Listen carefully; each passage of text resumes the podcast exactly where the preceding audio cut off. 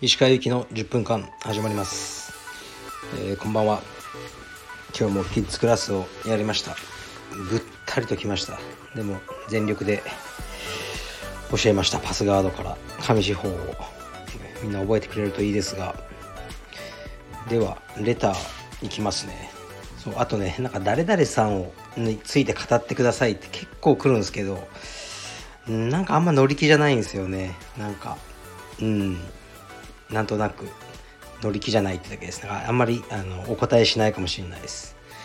じゃあ選択したレターは、カルペディエムの会員さんには学者、金融、アパレルなどさまざまな業界で活躍されている会員さんが多くいると感じています。インストラクターから柔術を教わるだけでなく、会員の方と話すことでも刺激を多くもらえる道場だと思っています。もしよろしければ面白い会員さんのエピソードなどあれば話してほしいですということです。ありがとうございます。文面からするとうちのメンバーさんなんでしょうね。確かにいろんな人いますけど、多分どこの道場もね、カルペディエムじゃなくていろんな人がいるんじゃないですかね。で、僕は古い会員さん以外は知らないですよね。どんな仕事を皆さんがしてるのかは。面白い会員さんのエピソードもね、あるっちゃあるけどっていう感じですかね。なんかそんなに思いつかないですね。そうでね、会員さんじゃないけど、ちょっとねこれ際どい話があるんですよ。これは僕が夜、今オフィスが違いますけど、1年ぐらい前まで道場の中のオフィスがあったんですね。でそこで仕事を夜中までよくしてたんですけど、だいたいね夜の11時半とか11時ぐらいに電話がかかってくるんですよ。ちょっとおかしいじゃないですか、もうそんな遅い時間に。だからと思うんですけど、取るとすいませんっていう声があるんですね。なんでしょうって言うと、石川先生でしょうかなって、はい、言うと、石川先生とプライベートレッスンをしたいと。いいですよって言って話してると、だんだんなんかねちょっとおかしくなってきますよ。バックから私を閉めてくださいとか言い出して、で最後の方はもう抱いてくれってなるんですよね。男性ですよ、もちろんってことないですけど。でもう僕に抱かれたいと男性から電話があって、でもここじゃ言えないようなね、もっとね卑猥なことをねどんどん言ってくるわけですよ。で僕もね、何ですかあなたはとか言って、もう電話切りますとか言って切って、でもね半年に1回ぐらいその人かかってきてましたね。しかも非通知でもなくね、堂々と、番号も控えてませんけど、だからもう夜11時以降に電話かかってきたら、もう取った瞬間最初ねなんかバレないようにしてるんですよ。とか言って、でもだんだん僕もね、お前まさかあれじゃねえかとか言って、そしたらねバレちゃいましたとか言ってね、そういう人がいたんですけどね。元気にしてますかね。最近僕はオフィスにいないんでね、電話がかかってくることないです、ね。僕の携帯の番号とかね調べないようにしてください。ちょっと質問と全く違いますけど、なんかねその人をねちょっと今日考えちゃったんですよね。はい。で質問の中にもね、どんな芸能人の方が来てますかとかいろいろありますけど、なんかね芸能人の人多いですけど、僕のそのテンションがもうなんかねぶち上がっちゃうような芸能人の人はいないというかね、申し訳ないんですけどね。なんかねロバート・デ・ニーロとかいたらいいですよね。もうデ・ニーロいたらいいですね。はい。でもね本当ね、うちに来てる芸能人の方もみんなと同じように練習してくださってて、特別扱いとか何もしてないですよ。だからありがたいですね。多分彼らもただの生徒になりたいんだろうし、そういういい環境だと思いますね。はい。僕がね特別扱いするとしたら、天皇陛下ぐらいですね。はい。天皇陛下は僕一度お会いしたいって失礼ですね。お目にかかりたいっていうかね、遠目から見たいって気持ちがあるので、ですね。まあでも絶対充実をねやっていただくことはないと思うので、はい、特別扱いはしないってことですね。そうちなみにねうちの自由が丘のインストラクターのトーマスはなんとね羨ましいことにこう天皇陛下が車で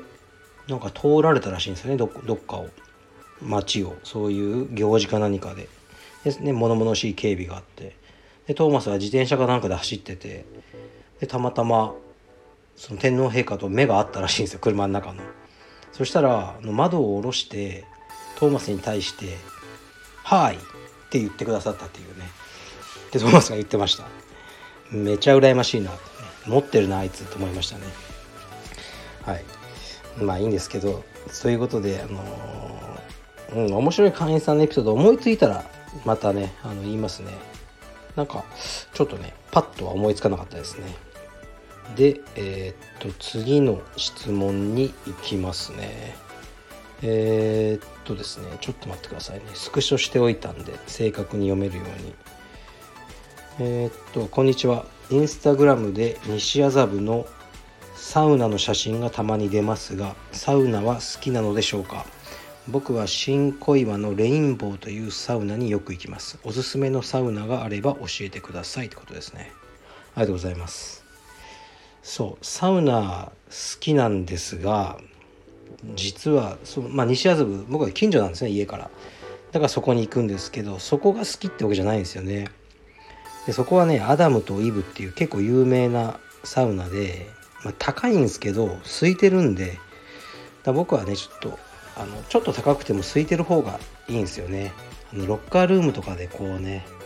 銭湯とかいいんですけど、こうフルチンの状態でこうなんかロッカーをこうねなんかゴソゴソ「あすいませんすいません」とかやるのがあんま好きじゃないんですよね。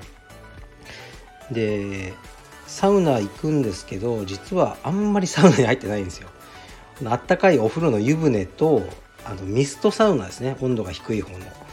そっちに入ってて、ドライサウナの高温の方にそんなに入らないというね、もったいないです、はい、だからおすすめも何もないですね。そうでもあそこはタトゥー OK なんで、西麻布夜とか行くともう半分以上がねもう全身もうねそっち系のガンガン入った人とかで、そういうちょっとね雰囲気が変わったとこですね。お風呂が好きなんですよ。だからスーパー銭湯みたいな方が好きですね。家族で行って入るのが非常に好きで、だいたい観光地って近くにあるんですよ。例えば読売ランドとか行って一日中遊んで、帰りに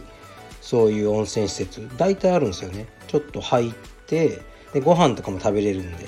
食べて、ね、で家に帰ってくる。そしたらもう寝るだけでいいじゃないですか。そういうルーティーンが好きですね。あそことかもいいですよ。名前忘れましたけど、富士急ハイランドも同じとこが多分経営してるのが隣にあるんですよ。でめちゃくちゃいいですね。行きますね。あとそう台湾とか韓国、ね、旅行行ったら行くんですよ、僕一人で。家族はちょっとねなんか部屋に置いといたりして、別の買い物とかって時に僕はサウナ行ってくるとか言って、韓国のはなんかめちゃくちゃでかかったですよ。もうデパートみたいな感じで、いろんな温度のサウナがあったり、なんかね洞窟、一人用の洞窟みたいな穴みたいのにこう釜みたいなスポッて入るやつとか、すごく良かったですね。台湾の台南、南の方でちょっと名前忘れちゃったんですけど、2つぐらいやっぱりそのサウナ行ってすごく良かったですね。怪しいんですけどサウナもいいし、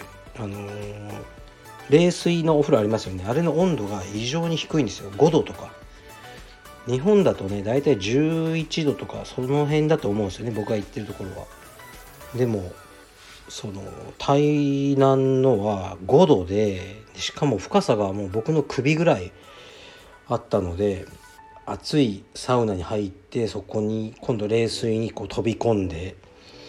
めちゃくちゃ良かったですね。安いし、